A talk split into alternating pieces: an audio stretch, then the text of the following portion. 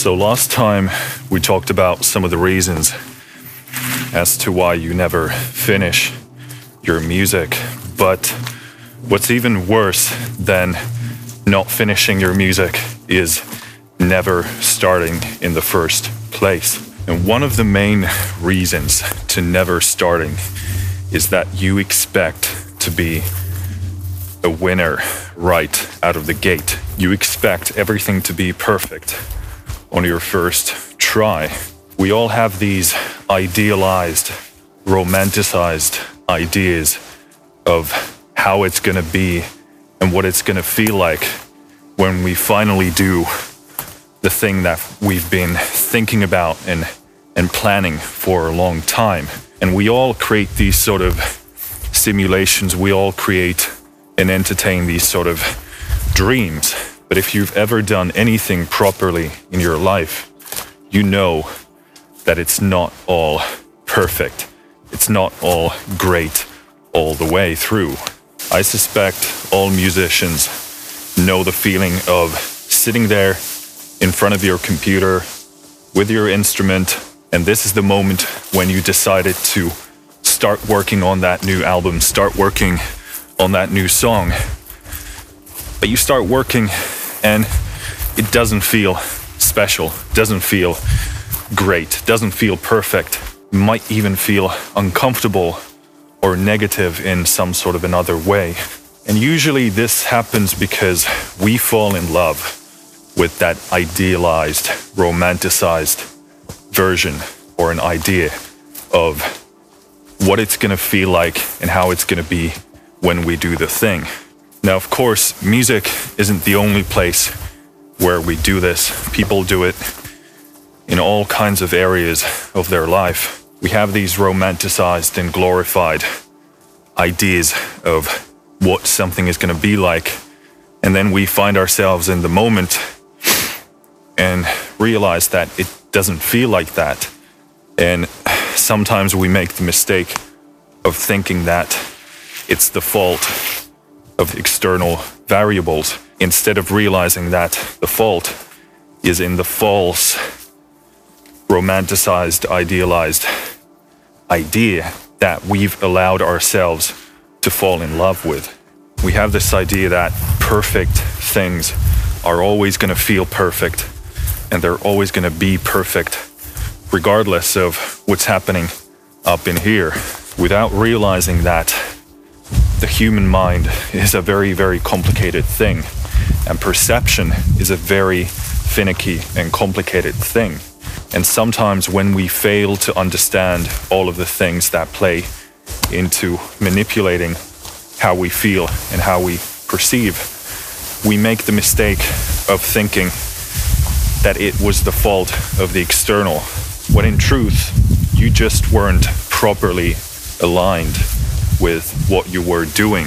You simply might not have the skills and the techniques and the perspectives and mindsets that you need in order to, first of all, understand why you're feeling the way you do, but to also be able to position yourself in such a way that you can actually get back into making music, that you can get back into that beautiful process of being creative. And I want you to know that there are a lot of things you can do to remedy those type of situations.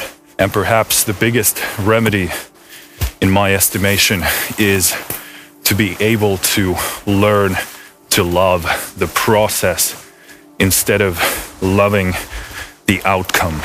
If you can learn how to focus on the process and all the positive things that come with doing that, I believe that puts you in a far better position to see success in whatever you set out to do.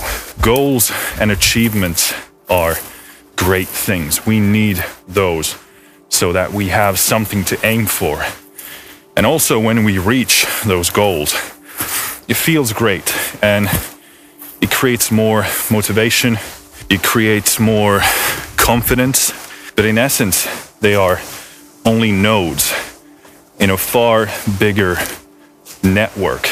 And ideally, when you piece those nodes together to form a map, that is your career. That forms your legacy. That is what you're going to spend your life on. Going from node to node is going to map out your achievements, but it doesn't necessarily tell us how you lived your life, meaning how did you feel like as you were executing those goals? And in what sort of a state did you spend your life? And in what sort of a state did you achieve those goals? And for most people, I'd argue that it's not sufficient to only measure your life by looking at your achievements. You also want to spend your life in a state that you enjoy.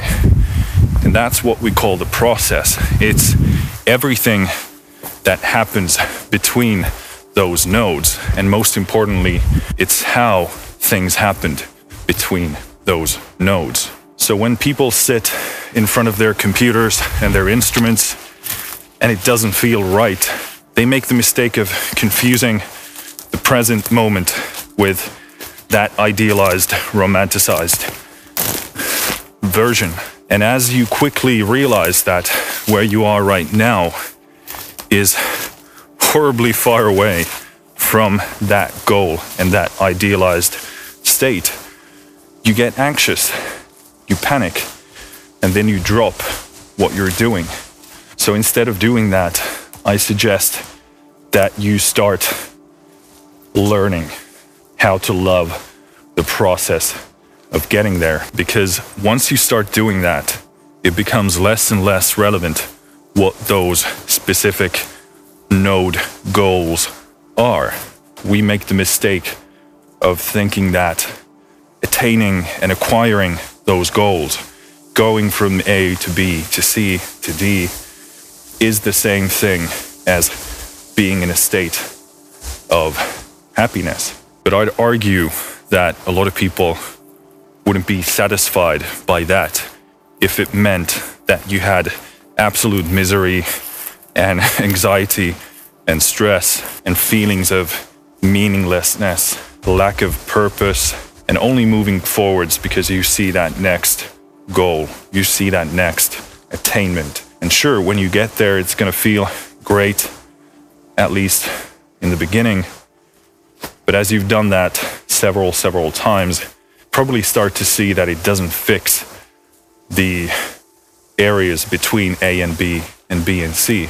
And I'd argue that a lot of people would see validity in the argument that it matters what you feel like in between those points.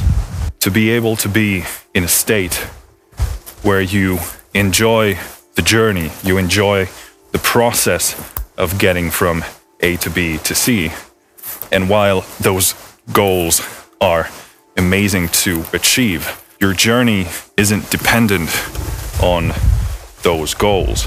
And ultimately, you find more joy in the process of being in the pursuit of those goals. And ultimately, those goals become nothing more than confirmation of you being on the right path. So, this video is more of an introduction to the idea. And if you find yourself being in that position, sitting there, and it doesn't feel right, it doesn't match to what you thought it would be like in your head, then that's usually a pretty strong sign that you are focusing too much on the outcome. You're focusing too much on the idea that you've allowed yourself to fall in love with. And instead of doing that, I suggest that you take your first steps towards loving the process, loving the journey of creating the music and being present in the moment instead of obsessing about the outcome. And ultimately, the goal here is to be able to be in the present and recognize things that are valuable and important to you in the here and now. oftentimes we fail to love the process if we're living in a separate reality, and usually that reality is the simulation you've told yourself to be the right one. And eventually, the goal is to spend more time with the reality that's in front of you instead of the idea that you are so obsessed about. It's usually us, ourselves, that get in the way of the music. Our anxiety, our expectations, our stress, all of those things play into the disruption of getting to that creative state, getting to that state of flow. So that's enough for this video. I could keep on rambling about this, but we're going to pick up from where we left here in a future video. In the meantime, we can think about what we love about the process and also what are the usual suspects of disruption, what prevents us from getting to that state of being present, being mindful, and letting go of any unnecessary expectations that really don't serve any purpose in the creative process. Learning to love the process is the single biggest ability that you can add to your arsenal. And while it's not easy, it's going to change your life if you become successful at applying it at will. Finish.